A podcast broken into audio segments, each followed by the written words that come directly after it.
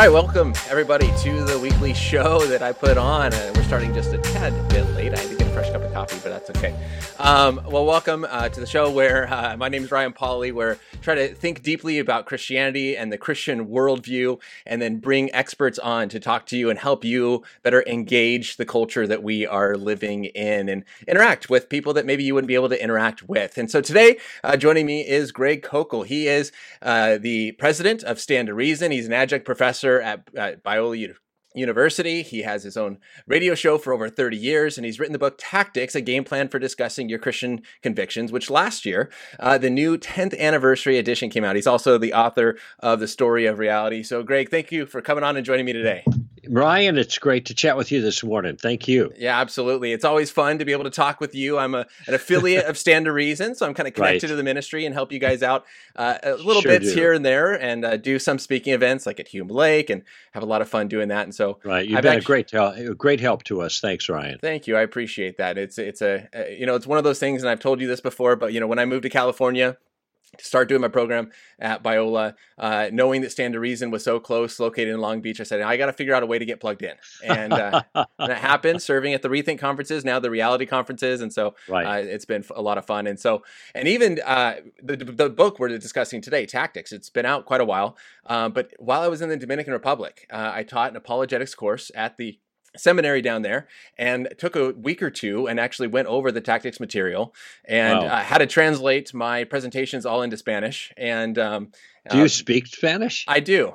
I do. Oh, yeah, wow. I learned while Good living overseas. You. So yeah, when you live in the country four years, you kind of pick up a th- oh, thing, here or there. And... okay. Well, there actually is a tactics in Spanish too. I don't know if you knew that. I do uh, now, uh, ta- but it was not tacticas. available. oh, okay. Ta- Tacticus. Uh, it is available on Amazon. So yeah, well, that's incredible. we're really glad to be able to to kind of serve the Spanish speaking community with that book now. Absolutely, absolutely. Yeah, it's a, it's a great resource. Um, for those who have followed my ministry for any amount of time, they know this is one of the top books that I recommend. It's kind of, you know, if you want to know a, apologetic overview, then, you know, maybe uh, I don't have enough faith to be an atheist but you have to know how to have these kind of conversations, right? And that's what we're going to talk about today. So, maybe uh, quickly, for those who don't know of the book Tactics, who haven't heard of it, uh, how is this different than maybe the apologetic conversations on arguments for God's existence? And how is it kind of right, work? How right. does it play into that apologetic information? Well, at Stand to Reason, we can have a motif and, and, uh, and what we're trying to accomplish in general. And we're trying to build a certain type of person. And we call that person an ambassador. And there are three characteristics of a good ambassador. Uh, we call it knowledge, wisdom, and character. So, knowledge is an accurately informed mind. And frankly, most uh, apologetics organizations serve that purpose really well. That is, they inform our mind. Here's the challenge, here's the answer, and they help us work through those things. Okay. But there's another component that is characteristically overlooked, um, and that is what we call wisdom, which is an artful method so you have an you have an accurately informed mind with knowledge, but then you need an artful method to maneuver with wisdom in conversations. And you you know any good diplomat needs more than just the the information that needs to be communicated. They have to communicate it in a diplomatic way. This is hard for Christians because we're not taught how to do this characteristically. And some naturally have a diplomatic bent, but actually, you and I both know this from hanging around with people like us. Most apologetics types like to just go for the go for the kill you know go for the chase. They're into it. They want to get the argument on the table. They want to show why christianity is true and other views are false. And so that could create a kind of a confrontative circumstance. Then other people who want to engage in a productive way with apologetics and are not as aggressive don't know how to pursue it because they're not going to go that way. And there are big liabilities to that way you know? So um, and i know myself because this is the way i'd been for many many years as a christian. So how do we find a way to maneuver in a way that fulfills our third requirement knowledge an accurately informed mind, wisdom, and artful method, but character is an attractive manner.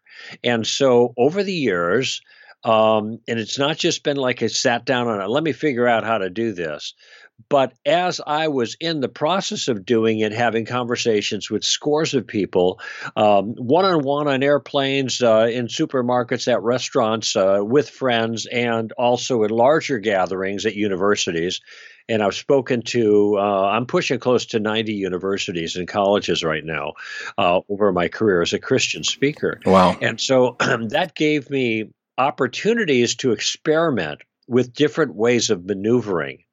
And uh, as I began to reflect back on what I was doing that seemed to be effective, I realized that these things that I was doing fell into different categories. There were ways to unwrap a bad argument there are different kinds of ways depending on how the argument went bad. And I would be pursuing these. And some things I picked up from others, like the taking the roof off tactic, I picked up from Dr. Francis Schaeffer. Uh, the suicide tactic has been in play for a long time. Uh, in one way or another, I gave it that name, but it's dealing with self refuting arguments. Uh, but I realized that at the core, there was one really what, what I call a tactic that that enveloped all the rest of them. That was that was the in a certain sense the launching pad for all the rest of them. And that became the core of what I call the tactical game plan. So the tactical game plan is driven by one tactic, which is the central issue. And when I teach on this, if I have limited time, even if I have like three or four hours, I almost always focus on the game plan proper, figuring people will get the rest of the tactics from the book. Uh, I might mention something about it, but the game plan is the most important thing. And this game plan proper has been the game changer, I think, for for me personally and for so many people. And Ryan, I've had the most frequent comment that I've gotten from people regarding the book, and I, I it's deeply flattering and it's deeply humbling to hear this, uh, but it's really nice to hear it.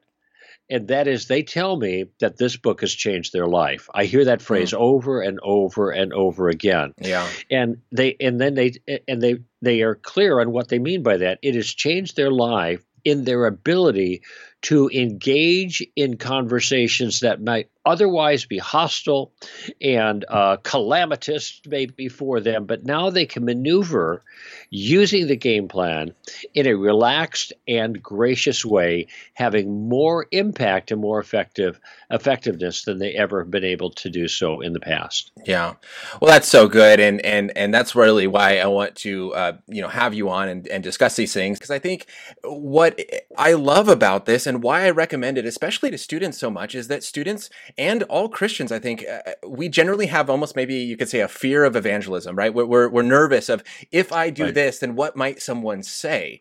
And so right. there's these difficult situations that sometimes we I kind of psych ourselves out about maybe and and as you kind of write in this book uh, you know we don't even get into the game and right. so uh, maybe uh, here at the beginning, to share a little bit, and I, I want to kind of give you a, a quick little um, congratulations, I guess, as a comment came in, and and they they find uh, what uh, Sarah wrote in and said what she finds admirable about you is that you talk to many different groups and different sizes, and you don't show favoritism. In fact, you talked with Girl Talk Apologetics last night. I did.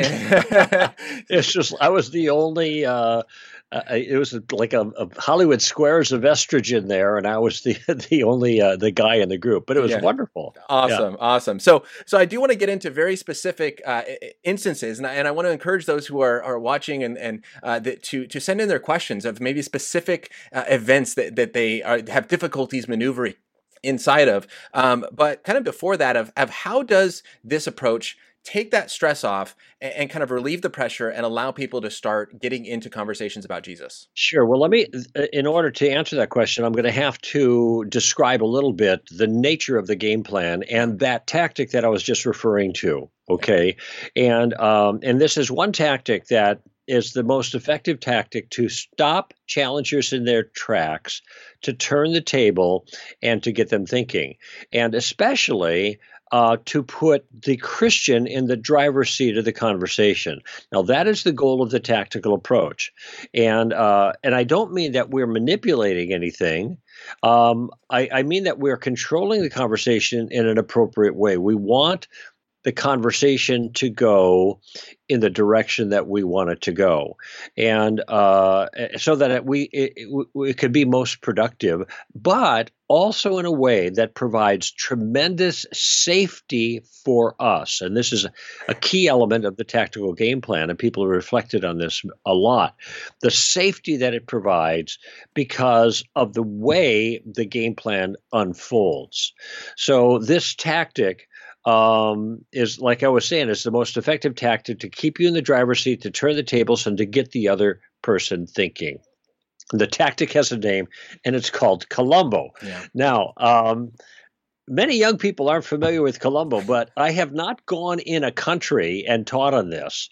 And whether it's in, in France or in England or in uh, uh Hungary or uh, where was I just recently? Paraguay, uh, um, Philippines, there are people who know the iconic TV character Columbo. Well, I'll, t- uh, I'll, tell you what here really quick. Sorry to cut you off, but I was sitting at a Starbucks about two years ago preparing my talk on tactics to give at Hume Lake, uh, and sitting right next to me uh, is one of you know the Starbucks has the long tables where everyone kind of sits sure. kind of close. You know, before quarantine, they're right next to you, and um, the guy pulls out his phone and he started watching Columbo on his phone and so the guy sitting there next to me watching Columbo, and I'm on my screen working on the Columbo tactic, and it says oh, Columbo no tactic at the top of my screen, and I oh, and I go, hey, nice show. I'm working on a talk on that right now. yeah, that's so great. it well, led into a very interesting conversation of using that to say, hey, what is the talk about, and, and, and kind of leading sure. into that. But anyways, I thought that was so funny. Oh, it's great. Lieutenant Columbo is uh, apparently the number one TV icon of all time. Oh, He even beat Lucy, who is number two, which surprised me, uh, and it's because he's such a he's a, a fetching character who has a unique uh, capability of getting uh, the crime solved without scaring away the, the criminal. Okay. And he does that being unassuming and scratching his head and mumbling to himself at the crime scene. And, and this guy doesn't look like he's thick as way out of a wet paper bag, right? he's stupid, but he's stupid like a fox because he has a routine. Yeah and at some point he's going to scratch his head and he's got this cigar. I, I go I have my cigar handy here uh, I, I, got my props so i do it with my trench coat and the whole deal in front of an audience. It's a lot of fun. Yeah. and uh, and and and and then he says something like you know there's something about this thing that bothers me. Do you mind if i ask you a question? So he asks a question gets an answer back. Ah you're very intelligent. One more thing and then he one more tings him to death with question after question after question. So the key to the Columbo qu- uh, tactic is that we use questions in a very precise and creative way to maneuver through conversations. Mm-hmm. Now, uh, a couple of reasons questions are valuable. For one, that they're polite. So if you engage somebody and you're asking them, um, well, you're not preaching at them. You're you're drawing them out. You're showing an interest in that person, and this is just good manners, okay? And um, so that's one thing. But there's another thing that's really important about this. When you're asking questions, you are actually in control of the conversation. You are guiding it. You're in the driver's seat. Now, Look at this conversation we're having, Ryan. There you are, cool, calm, and collective. You're not breaking a sweat. You're relaxed. You're drinking your coffee. You're not doing any work. I'm doing all the work. But how is the conversation going? It's going in the direction that you want it to go because of the questions that you have asked me. Yeah. So that's the way talk shows go, and these kinds of interviews go all the time. But we can employ that same concept in our engagements with other people. Yeah. And for people who are a little bit uh, um, uneasy about getting into conversations about controversial topics, especially in the volatile environment that we find ourselves in now. this is the perfect way to engage because what we're not doing is we're not, at least initially and directly, offering an opposing view which implicitly says you're wrong and I'm right. You should believe what I believe rather than you believe, because that gets people's defenses up. Now, there's a sense in which this is what we do. Obviously, we we are trying to change people's mind. It's a persuasive enterprise, and it's controversial issues that really matter. So it's worth taking the heat yeah. because of what's at stake. But if we can eliminate as much of the heat as possible, it's going to be easier for more Christians to engage. We're going to get off the bench, is the way I put it. And it's going to be um, more effective when we do and more pleasant when we do. Okay, yeah. and so the use the core of the Columbo question uh, tactic rather is using co- uh, questions to maneuver in a very specific way uh, in order to to move forward in the conversation. Now we don't know where any conversation is going to go. It, it it might not get to the gospel it might get to some other ethical issue or prior issue that is important to deal with before you can get to the gospel. Like a person says, well, nobody can know what's true about religion. Well, that's an epistemic issue. That's an issue about how we know what we know. And that's something that's in the way of us making the case that you can know something true about religious issues. Mm-hmm. And so we have to deal with that first. So sometimes the questions um, reveal a stumbling block that needs to be dealt with. And it may turn out, Ryan, that in that conversation, all we deal with is the stumbling block. Okay. And we don't get to the gospel. But what we've done is spoken to something that is in the way of the gospel for that person. And next time around, with a conversation we might have with them if they're friends, or with a conversation they might have with some other Christian, now we've done a little work to prepare them for the next conversation. Now, let me say something that's really important here. And I, when I introduced the whole game plan, I I lay this foundation first. I'm just going to do a thumbnail sketch of it here now for the sake of time, but this yeah. is really important. I make a distinction, as the Bible does, between harvesting and gardening. Jesus calls it reaping and sowing in John chapter 4, the woman at the well after that conversation with her, he has a conversation with the disciples. Your listeners should read it today after we're done here because it's very telling. He says, Some reap and some sow. Okay? That means some, not all of us are reapers. And in fact, without the sowers, there wouldn't be any reapers. But we have an evangelism method that focuses on reaping you know the four steps we go through and then do you want to pray to receive christ yeah. and so this is where we're trying we're always pressing to get people to receive christ now this is discomforting for a lot of christians and if they think i have to get to the gospel and get them to try to receive christ that's scary and i'm not even going to start and they stay on the bench. And my point is if you do not have a lot of gardeners in the field doing a little here and a little there not necessarily getting to the gospel proper in a particular conversation, but moving that individual a little bit more forward towards the gospel, we've done something productive. Because uh, not all of us are, are, are reapers or, or uh, harvesters. In fact, few of us are. And the reason that few of us are actually harvesters is because the heavy lifting is actually done in the gardening. And by the way, people who do gardening know what I'm talking about. You spend all summer long working away, pulling weeds, watering, and whatever, so that when the tomatoes are ripe, you can go like that and get your tomato. It's easy when the fruit is ripe. Okay. So I think most people are, are gardeners. And I'm a gardener as I look at what's happening in my life and how God uses me. Um, I'll say something now that it's going to shock a lot of people. I don't know if you've even heard me say this, Ryan, but I've been doing it for the last year and a half or two years because I like the shock factor, and there's an important point here. And that is that I have not prayed with somebody to receive Christ in at least 30 years. And when I say that, I give a beat of silence because I know what everybody's thinking. What a loser. you know, I thought you were a Christian.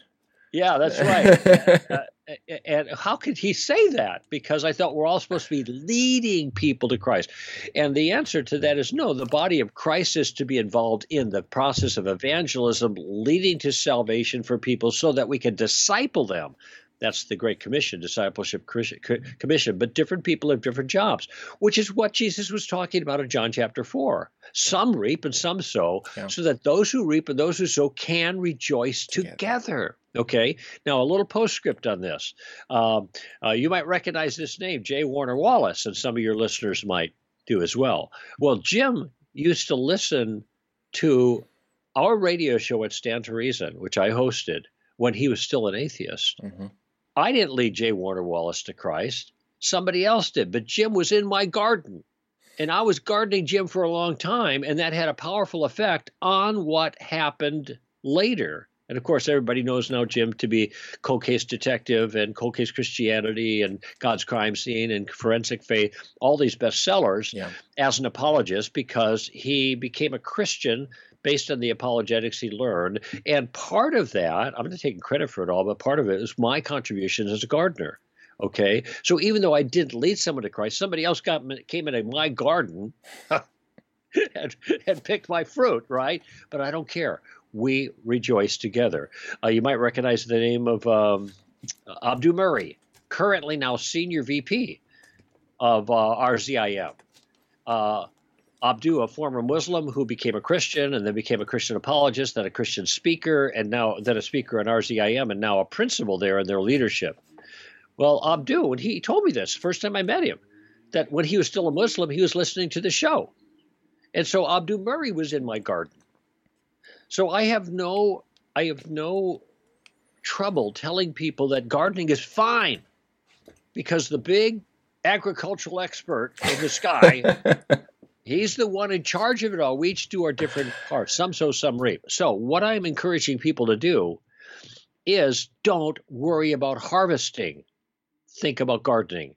And this is a gardening tool. And this gardening tool may lead individuals to a harvest moment, but if it doesn't, it's okay because you've done some work in the garden, a little here, a little there. And what I've seen, Ryan, is taking this tactical approach, and I've just begun to talk about how it works, will get people, a lot of Christians who were intimidated about the idea that they had to get to the you know the end game, get them to sign on the dotted line, close the deal. Intimidated by that, especially in today's culture, and have been sitting on the fence, on the bench rather.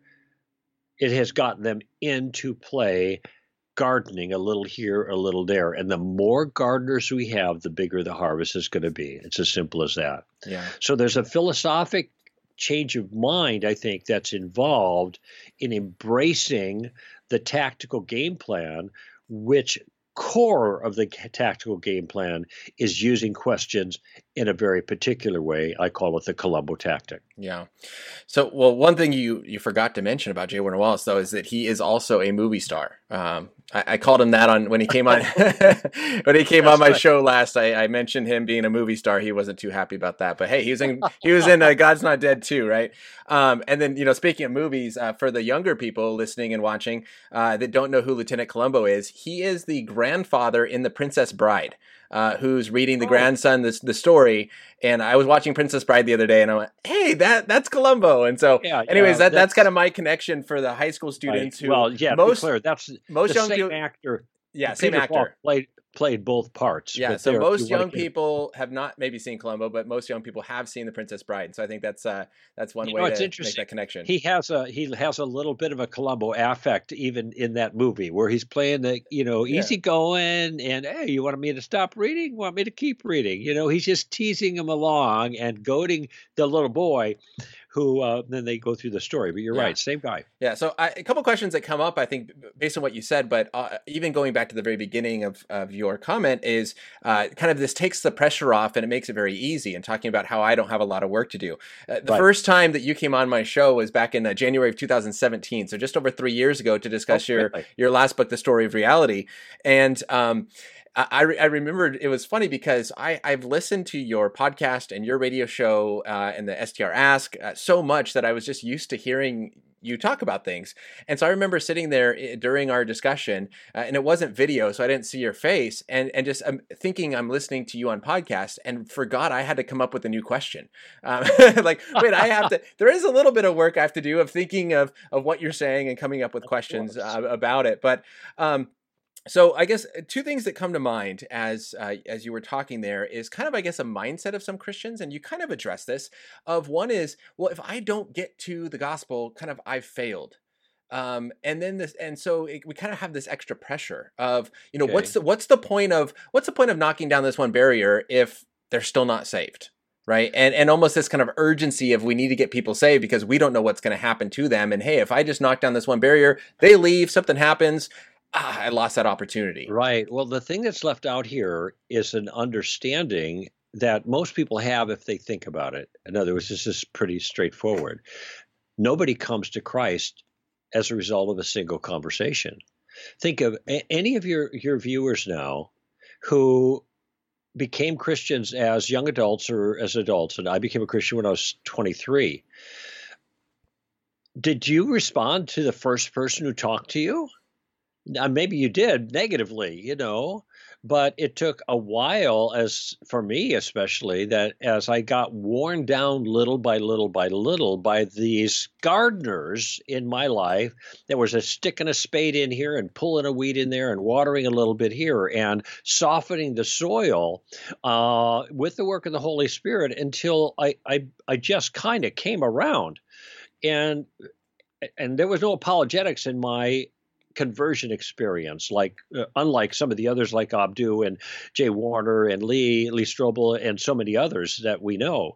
It's it's uh it, it was just this constant refrain of the gospel in different from different voices in different directions, principally from my younger brother Mark, but others as well, that began to wear me down. Okay. So if you expect you, you think what's the point? Well the point is it's a process and you are part of the process and you are laying one brick and somebody else is laying another brick to shift the metaphor here a little bit until you build what is adequate for the conversion.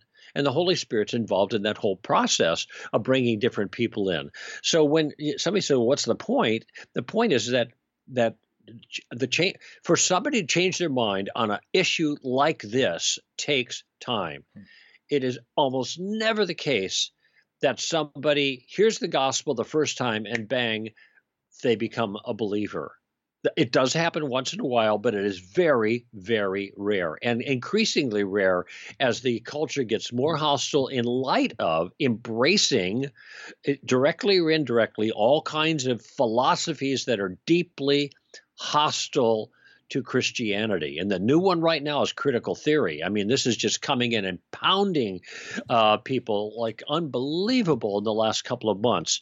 And uh, so we've got all these foreign philosophies that people are are imbibing in without thinking about and receiving, and the gospel stands against those worldviews, and uh, and so it takes a long time for people to work through that, and we are a team Okay. We are a team of people. Think about an event that you and I might be doing. So you'll be speaking one talk, I'll be speaking another talk, uh, J. Warner will be speaking something else, you know, and, and so we got all of us are making our contributions so that at the end of the two day conference, somebody by the aggregate impact is convinced. Okay, so that happens at a conference, but the same thing is true over time with individuals and the different so called speakers are the individual gardeners that God brings into a person's life. So I, I want to encourage people do not sell short this idea that uh, doing just a little bit and not getting to the gospel is not enough. Think, here's the second point, very easy. Think of all the times that Jesus got to the gospel. He almost never did when you read Jesus talking about spiritual things, it is almost always bad news. Think of the Sermon on the Mount, you know, all that sweet little blessings, and then he gets into the demands of the law. You know, oh, you, you didn't commit adultery, good for you. But if you think about it, and that takes care of every man on the planet, well, then you're sunk, right? So you're already a sinner in that regard. Oh, you haven't committed murder? That's nice. I'm glad. But if you hate your brother without cause, if you just call him a fool, you're in danger of hellfire. Is that good news? That's not good news. He ends that section by saying, You are to be perfect as my heavenly Father is perfect. Ouch! That's not good news. He doesn't say, but never mind, if you put your faith in me, then I, I'll save you. And what he doesn't say that. He lets the bad news sit there for a long time. So even Jesus did get to the gospel in every conversation. And um, therefore, you know, I don't see that we have some kind of artificial obligation to do that either. I think what has happened is there's historical an historical impact Ryan, um, because in the 18th century, 19th century, um, there was a whole shift in the way evangelism was done. And that's when the altar calls came into uh, into being, and that's when the, pardon me, the decision for Christ mentality, kind of let's offer, pray to receive Christ. That's historically new. You do not see anything like that in the Book of Acts. The closest thing to an altar call is a baptism in the Book of Acts, but nobody's invited to receive Christ. People are have the gospel communicated to them in a clear and a powerful way and then they believe. What must we do? Acts chapter 2. Repent, be baptized, receive the Holy Spirit. In other times, they just believed. God opened Lydia's heart to receive the gospel. She believed. Thousands were added, you know, but no altar calls. So I think once we realize that some of our evangelism uh, practices now are culturally influenced, we have the freedom to break away from them a little bit and still and do what happened in the Bible. Yeah. Because it's going to be more effective in many cases. Yeah, and I think that's so important to here to point out because uh, even the question came in of of um, have we seen kind of these tactics used in Scripture? You know, has Jesus kind of implemented this approach? And I think what you're saying here is that yeah, Jesus has done this. This is kind of how he addressed the crowds, and this isn't something kind of foreign to to what we see how Jesus responds to people. Right. Um, in fact, if I, I noted in the book here, the new one, I talk about uh, Jesus, uh, some of the questions Jesus asked. I did in the old too, but I got a number of how many questions that he asked in here, and it's like over 300. Yeah, I think it's 384 or something like that. My, that my right. memory serves me well. But that's a lot of questions. Jesus used the Columbo tactic. Yeah, and he gardened and gardened and gardened and gardened. He didn't harvest very much. The harvest came. The biggest harvest came later, after the resurrection. Yeah. And so I think this is this is so good because kind of my second question is is you know we we have this like uh, you kind of talked about the attitude of harvesting that we have and that we need to change that. And so the question comes is how do we change that? How do we try to convince people or show people that this kind of approach that we have uh, needs to maybe be changed? And one would be uh, looking at what Jesus has done and how Jesus yeah. responded to people. And I think two is trusting in God and the work of the Holy Spirit that He is going to bring people to Him, that He desires to bring people to Him, and that it, it's not on me. Uh, I don't have to do X, Y, and Z. And if man, if I if I if I didn't get to the gospel in this one conversation, it's my fault. They're going to hell. Uh, yeah. That's not trusting in God's sovereignty. That's right. I, I, I agree with that wholeheartedly, and this is why I keep mentioning John chapter four. The woman of the well is a famous passage because of the conversation between Jesus and the woman. I want people to read what happens afterwards. When she goes back to Sychar, and then Jesus is talking to the disciples, and he tells them, "You are about to reap where you did not sow." Well, that identifies two different groups of people. One field, Sychar, two different groups of people two different seasons. So you got the re- you got the sowers and the reapers, and you got a sowing season and a reaping season. And he's saying, well, the sowing's been done, now it's reaping time, and you just walked in, and you're going to get the low hanging fruit. You're going to get the easy pickings because somebody else did the hard work of the sowing. Maybe that was him. Maybe that was uh, uh, the woman at the well. Maybe other things that happened in Sychar to get people ready. But now they were ready. And so when you see that general motif described there in chapter 4 of John, I think it's going to help people be more relaxed about adopting this mentality.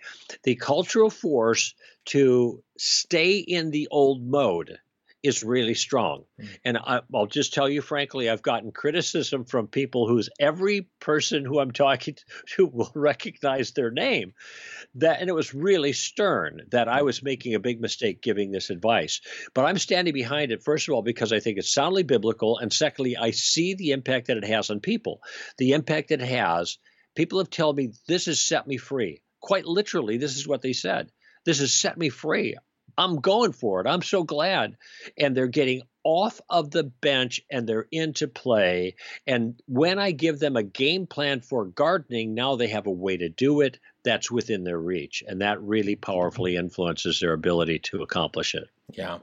So kind of asking these questions is easy if you're interviewing someone, right? It's it's natural to ask them lots of questions, and and that kind of relieves the pressure. But how do you go about doing this when you're the one that's being challenged, you're the one that's being interviewed uh, by by by someone in culture? They're saying, okay, okay, here's how the then do you implement questions? Okay, so let me give you. Uh, I got to outline the game plan very briefly here. Yeah. Uh, in the first step of the game plan, remember each of these entails a question. There are three steps to the game plan. Okay, the first two are the basic ones. So you can in- initiate the game plan just with the first two questions. because you don't need to know anything in order to do to use these. The third one is a little more advanced. But the first first thing that you want to do when you're in a conversation before you think about anything else, you're not thinking about the end game. Forget about it. You don't know where you're going to go with this. All you want to do is gather information. So, in military terms, you're taking the lay of the land, you're getting some intel. So, if you were the non Christian I was talking to, Ryan, and I have never, never met you, uh, then I'm, I'm, I'm, i want to have an impact in your life. It seems like we have a little friendly interaction here. So, I'm going to start out by finding out something about you hopefully finding something about your spiritual point of view. Okay. And that might be stimulated by different things. You might be wearing a t shirt that says uh, uh, revolution or something on it, you know, uh, or, or who knows. There was a, there was a, uh, a, young lady that was serving me a number of years ago in Wisconsin, uh, doing some, uh, I was leaving some photography stuff for her, and that she was going to process, and she had a pentagram hanging from her neck. I tell this story in the book, of, yeah. in in the beginning, uh, opening pages of the book. Pentagram is a five point star that is often an occultic symbol. So I just asked her, "Does that jewelry have religious significance to you?" And she, yeah, she said, "Yes, I'm a pagan." Okay. Now my wife was standing next to me, and she'd never heard anybody say that before, and she started laughing. And then she said, "Oh, I'm really sorry. I didn't mean to be rude, but I never heard anybody admit it before." You know. so then she went on to explain about the the earth religion that she believed in. And so I realized I'm talking to a witch. And so I said, Are you a witch? And she, Are you Wiccan? is the way I put it. And she said, Yes, I am. And then she said, We respect all life. Okay, now I just want you to think about just this, the conversation so far. What did I do? I just initiated with a question about her that gave me more information. In this particular case, it was a question that allowed me to zero in on something that was potentially spiritual, which turned out to be. And then when she said, Yes, it did, and she's a pagan, well, then I can draw her out and ask her more about what does that mean when she's a pagan. And she said, Well, it's an earth religion and uh, we respect all life. Okay, now wait a minute. If she has a worldview that respects all life, well, she would probably be pro life, right? And so I asked her, and she said, No, I'm actually pro choice. And so I said, Well, isn't that unusual to be respecting, be a, be a witch and to respect all life? and to be pro choice. And because most witches, as I understand, are pro life because of that belief. Hmm. And she said, Yes, I, I know. Yeah, it is a little bit odd. And then she kind of made an explanation for it. I don't want to give the whole conversation here. Yeah. But notice how I'm proceeding. It's a relaxed, friendly conversation. I'm showing a genuine interest in her own beliefs. And as she's saying things, it's creating there are ambiguities about what she's saying. I want to learn more, so I ask more questions. Every single time I ask a question of her about her own views with genuine interest, I'm flattering her. You know, I'm not I'm not thumping her on the chest, you know, and, and telling her she's wrong. I'm just trying to figure it out her views. But the more that I figure out her views, the more I understand what I'm up against. Mm-hmm and the more questions I have for further clarification. So I want to get as much information about her views as possible. Now, there's a secret to this that a lot of people don't realize.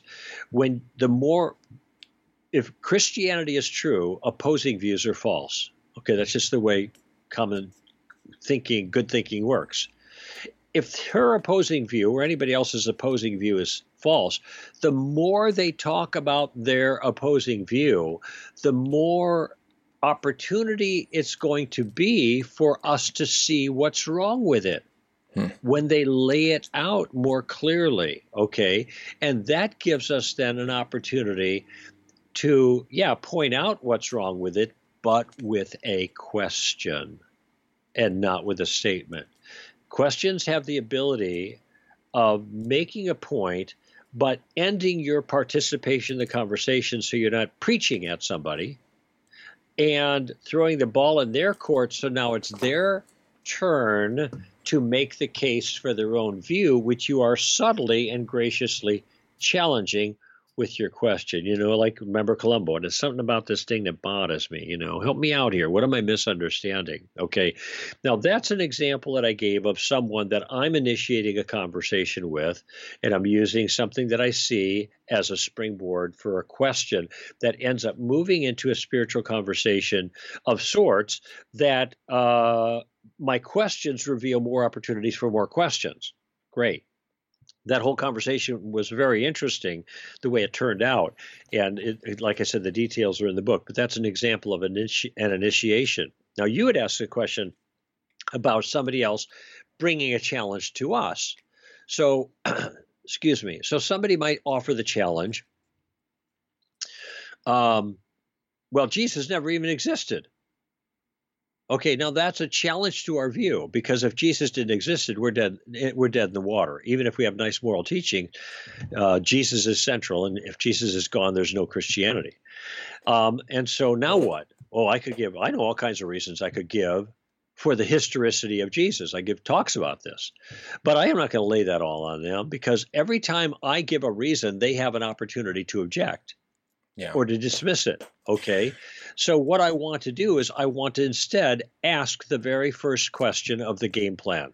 Remember, the goal is to gather information. So, here is the first question it's some form of the question what do you mean by that? Now, when a person said Jesus never existed, it seems pretty obvious. Okay. And I can assume I get it. Mm-hmm. Okay. But I want that person to talk more about that because I don't want the pressure on me to have to answer that question right away. And when he asks the ch- question, offers the challenge, now now it's on me. And a lot of Christians are going, "Oh, I don't know what to say." Here's what you say. What do you mean? That's what you say. You toss the ball back into the court and you ask for more information. And they might say, "Well, there there is no historical evidence about Jesus." To which I'm going to say, "Really?" He's one of the most written about persons of, of ancient history by historians. Why, why do you say that? Oh, see what happened? I just asked another question. And now it's his turn, even though I offered a little bit of thought there, it's his turn to answer. Now, um, once a person fleshes out their view for me, and chances are when you ask a person to clarify their view, this is, I know, Ryan, this seems strange, but you probably experienced it the very confident person who has offered the objection oftentimes begins to stumble because they've never been asked this question before. What do you mean by that? Mm-hmm. And they don't know how to explain their view because what they are doing is repeating something they've heard other people say they haven't looked into it themselves. And that statement they offered as stonewalled Christians in the past, and uh, and so they don't know how to take it a step further. Ex- okay, tell me more, tell me more, tell me more. All right, and uh, and and so anyway, this was this turns out to be a uh, a in, in, you'll, you'll people will be surprised at how often other people will not be able to give a clear accounting of their own view and this creates now un, this unsettles them a little bit and that's good. We want them to be unsettled about believing something false. Okay. Yeah. so um, there that's an example. Somebody says well everything's relative. Oh really? What do you mean by relative? Okay now it's their ex- turn to explain their view. I want them to explain their view. I'm not going to try to refute it. I wrote a book on relativism. I know what it means and i know what's wrong with it. Excuse me but that doesn't mean they know what it means and by the way, when they say everything's relative, I have a question about that word everything. because if everything is relative, isn't the statement everything's relative part of everything? Right? And so that would make their own statement also relative. Yeah. So that's a little bit of the suicide tactic kind of working its way in there in that conversation. There's some examples of how yeah. that might play yeah, out. Yeah, yeah, that's good. And, you know, I think it, it's so powerful and, and, kind of the, the third step that, uh, you know, a, a, lot of people that uh, commented uh, on this, uh, the fact that I was doing this interview, had said they either read the book or they're currently reading it. So they're kind of familiar with these things. But I think it's so powerful in that, you know, I recently had someone challenge me on my YouTube channel saying, you know, Jesus never existed and all this kind of stuff. And I said, how'd you come to that conclusion? And they said, well, there's no external historical records whatsoever. And so I said, well, have you considered? And I listed about nine external non-Christian, you know, right. historians that talk about Jesus, to which I never got a response.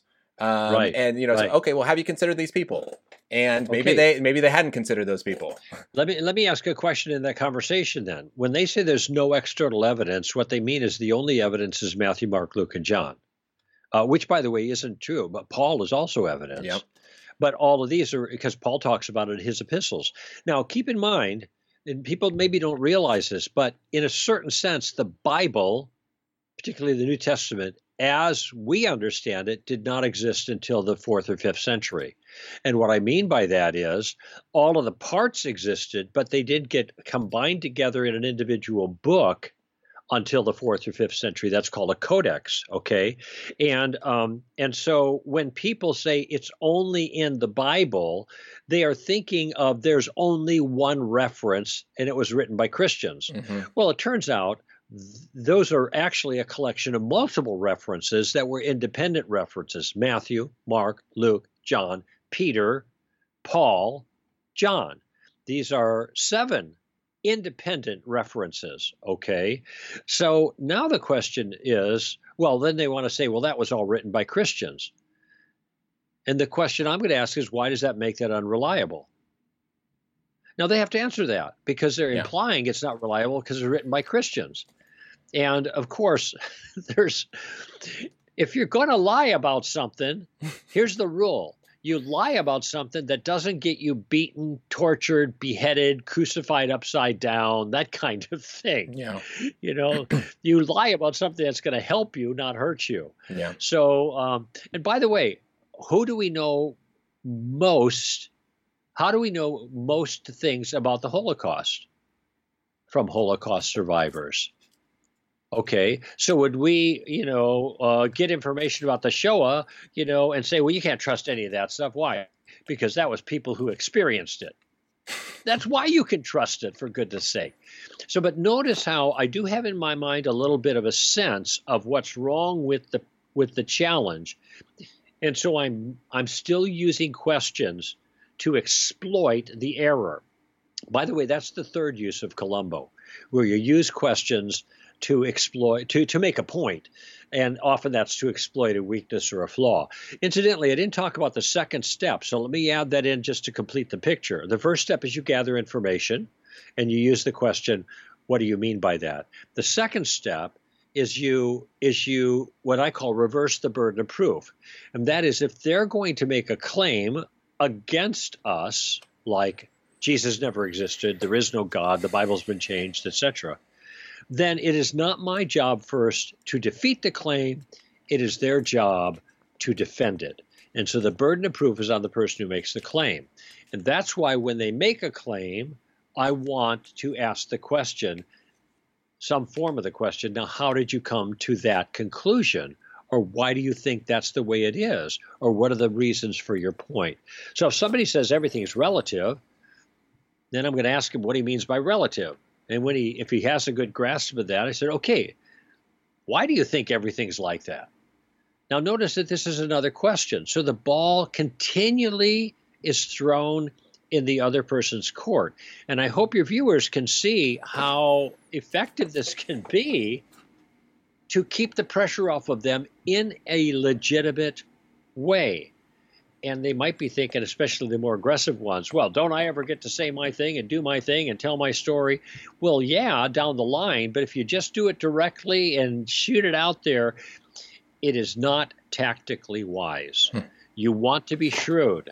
And we can we have there's opportunities for us to make our points, but we want to make them using questions as much as possible. And of course, the book is filled with examples of that yeah. at each stage of the game. Yeah, wonderful. Well, you know, and I want to get into there are a couple practical questions uh, about the book, and then some very uh, uh, kind of situational questions, kind of what we sure. just described uh, here on YouTube. Uh, it's amazing how fast time goes. We are already 50, 50 minutes in. You think an hour to have a conversation about something is a long time, but we're already 50 minutes in. So I just want to say, if you are listening on radio, uh, you got to go over to the podcast the YouTube channel to find the rest of the conversation. It will cut off here shortly. Um, but for as we continue this conversation. Um, uh, Sarah is actually currently reading uh, your new, uh, I think it is a new version of your book, uh, and is enjoying it. She said that you know just the idea uh, here uh, th- that she feels liberated by thinking about Jesus sowing, and so that is a very liberating thing. Yeah, there's that comment again. I just feel set free in a certain way. And she so she said in a kind of a conversation, kind of on a background of the book, um, and here it is. It's how did Greg begin to see through some of the common notions of today? Okay, um, this is a process of learning. Okay, now I have a master's degree in philosophy, I have a master's degree in apologetics. And so my formal training has allowed me to see. Uh, oh, I recognize Sarah. She was in the group last yesterday too. Oh, wonderful! So thank you for coming back to this. Uh, hi, Sarah. Um, uh, that is in the in the ambassador motif knowledge wisdom character knowledge an accurately informed mind and so um, by learning over time uh, from teachers in a formal and an informal sense, and there's a certain sense senses right now. These kinds of podcasts are teaching events. People are getting knowledge about things um, uh, by by by by reading books. Um, and then by reflecting on things. So there's so y- you get the information largely from other people.